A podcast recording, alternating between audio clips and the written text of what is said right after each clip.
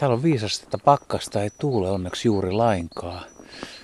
Aurinko on nousemassa, mutta olisiko tämä varjoliitokeli? Eli voiko talvella lentää? Kyllä talvella voi lentää. Se on vähän vilusta hommaa, että siellä saa olla kalsaria muutamatkin parit jalassa, mutta kyllä talvella voi lentää ihan hyvin.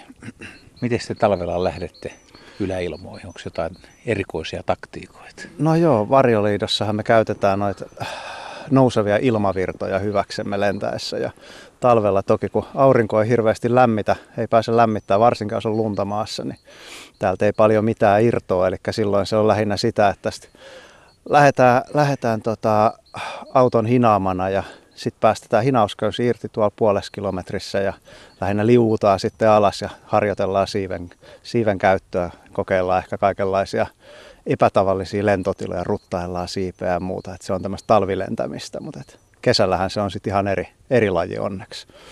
Siis mä oon käsittänyt, että ulkomailla tai hyvillä vuoririnteillä niin se lento alkaa siitä, että rohkea mies tai nainen niin hyppää. No joo, juostaa siitä rinteeltä alas ja luotetaan, että siipi kantaa. Et, ja sama se on täällä Suomessakin tietysti, että täällä on kiva, kun pääsee tämmöiseltä järvenjäältä tai ehkä lentokentältä isot pellot lähtemään tosiaan auto hinaa tonne puoleen kilometriä suurin piirtein. Mutta ulkomailla se toimii niin, että joko autolla tai sitten ihan jalkapatikas mennään sinne vuoren rinteelle ja avataan tämä siipi siihen ja siitä sitten juostaa, juostaa vaan siipi ylös tuohon pään päälle ja otetaan askel tuntemattomaan. Pelottiko ensimmäisellä kerralla, kun lähti matkaan? No, mua ei ole koskaan pelottanut lentäminen. Se on jännä juttu, että tota, itse asiassa tosi luonnollinen olo siellä, siellä yläilmoissa aina on. Että, mutta kyllä siinä se muoma jännitys aina, että adrenaliini kyllä pumppaa. Joskus ollut sykemittari, sykemittari tuota kiinni ja se on semmoinen 160 on syke siinä, vaikka ei mitään tee, kun odottaa vaan lähtöä. Sitten se kyllä tasaantuu siinä lennon aikana. En yhtään ihmettele. Nyt ollaan Siuntiossa tässä teidän tilalla. Tässä on hevosia ja paljon puurakennuksia ja, ja suhtavarat maisemat. Järvi on tuossa jäässä, mutta ootko lentänyt tän yli? Eli ootko päässyt katselemaan eri perspektiivistä kotiseutua? Joo, sitten joskus täällä Suomessa varsinkin tulee lennettyä tuommoisella moottoroidulla varjoliitimellä ja sehän on tosi kiva, sillä pääsee pöristelemään tuossa parisataa metriä asutuksen yläpuolella ja, ja tota, olen käynyt tosiaan ilmakuvia ottaa tästä meidänkin tilasta monta kertaa. Että tässä joutuu tosin olemaan aika tarkkana tässä siuntiossa. Ilmatila on semmoinen, että tuossa heti jo kolmen puolen sadan metrin jälkeen on, on tota, valvottu ilmatila ja sinne ei kyllä passaa mennä. Että siellä tulee Finnaari vastaan muuta. Eli pitää olla varovainen. Minkälaisia nämä laitteet on? Onko, onko niissä paljon erilaisia varjoliitolla? No joo, mutta per, perusjuttu on oikeastaan kaikissa sama, että, että siinä on semmoinen vähän alle 34 kangasta pään päällä ja muutama sata metriä narua ja jonkunnäköiset valjaat, missä istutaan. Ja sitten vapaa-lennos meillä ei ole mitään moottoria, vaan mennään vaan luonnon moottorina. Eli tuota, aurinko lämmittää maata ja maa lämmittää ilmaa ja se lämmin ilma nousee. Siinä me pyöritään niin kuin kotkat. Ja jos, sitten tietysti on tosiaan se moottoroitu varjoliidin. Sitten on semmoinen iso potkuri, vähän semmoinen kattokassinen fiilis, kun sen kanssa menee sitten tuolla. Tässä kun aikaisemmin puhuttiin tästä aiheesta, että, että sä oot lennellyt paljon, niin sä kerroit, että, että jos jossain niin pääsee todella näkemään lintuja läheltä, niin termiikki, mitä te käytätte, mikä on siis nouseva ilmavirta, niin se, siellä ei tarvitse välttämättä yksin lennellä. No se on just näin, että aika huikeita kokemuksia ja semmoisia, että ennen kuin mä aloitin lentämisen, jos joku olisi kertonut, että mitä mä tuun kokemaan, niin en mä olisi uskonut ikinä. Että, että ne on semmoisia aika huikeitkin tarinoita. Että tuossa viime syksyltä esimerkiksi tulee mieleen, mieleen semmoinen, oli, oli aika tiukka termiikki ja joutui keskittymään, että siinä pysy, pysy ja ne on aika, aika voimakkaita, voimakkaita luonnonilmiöitä, ne nousevat ilmavirrat. Ja yhtäkkiä kuuluu sitten, sitten tota sieltä semmoinen huuto, huuto, vähän niin kuin varoitushuuto ja rupesin kattelemaan ympärille, että mitä sieltä on tulossa. Kurkiaura lensi suoraan, suoraan, että mä olin ihan suoraan heidän, heidän linjalla ja tota, se on aika, aika iso se aura. Täältä maanpinnalta se näyttää, että eihän se ole kuin tuommoinen pieni muutama lintu, mutta niitä on kymmeniä lintuja ja se levittäytyy satojen metrien alueelle. Ja vähän aikaa siinä pohdin, että mitähän mä teen. Ja en mä oikein voinut muuta tehdä kuin jatkaa kiipeämistä siinä termiikissä. Ja kun ne oli kohdalla, niin ihan kun olisi sopinut, että ei, ei anneta tuo jätkä häiritä hirveästi. Jakautui kah- kahdeksi auraksi ja, ja tota, ohitti tyylikkäästi meikäläisen molemmilta puolilta. Ja viimeinen, viimeinen kun oli mennyt ohi, se siellä huusi sitten vaan muille ja aura sulkeutui välittömästi, niin kuin se olisi joku harjoiteltu juttu. Ja mä sitten mietin, että mitähän mä teen. Mä läksin lentää niiden perään ja lensin sitten siinä kurkiaurassa. jonkun, jonkun kilometrin tulin niiden perässä ja sitten valitettavasti alkoi olla niin matalissa meikäläinen, että joutui päästämään kurkiauran menemään ja ja tota, Mutta pysyit se niiden perässä kuitenkin. Se, miten se matkavauhti sitten? No matkavauhti kyllä ne meni kovempaa kuin meikäläinen. Että, että tota, mun, mun vauhti lentäessä on alle 50 kilometriä tunnissa. Mutta että, et, tota, kurkiaura meni kyllä kovempaa kuin meikäläinen. Että niillä oli hyvä, hyvä vauhti menossa.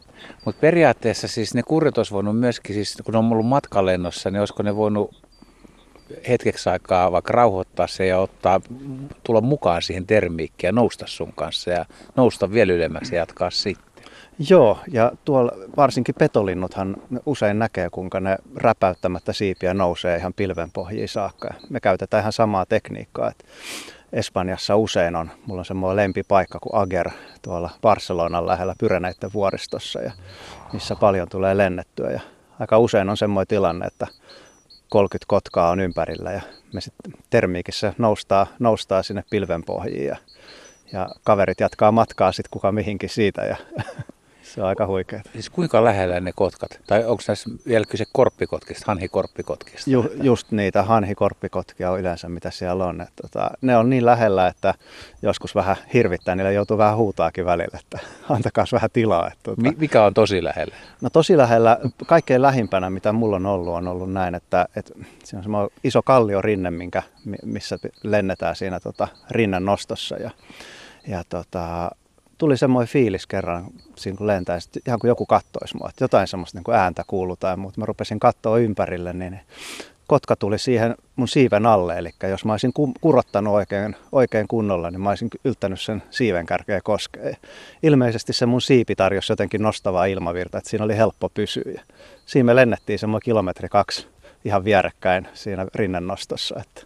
Uskomaton juttu. Se on varmaan niin kuin mahtava fiilis. Mutta sitten toisaalta niin miten sinne, jos olisi joku yhteen törmääminen, niin onko siinä vaaran aiheita?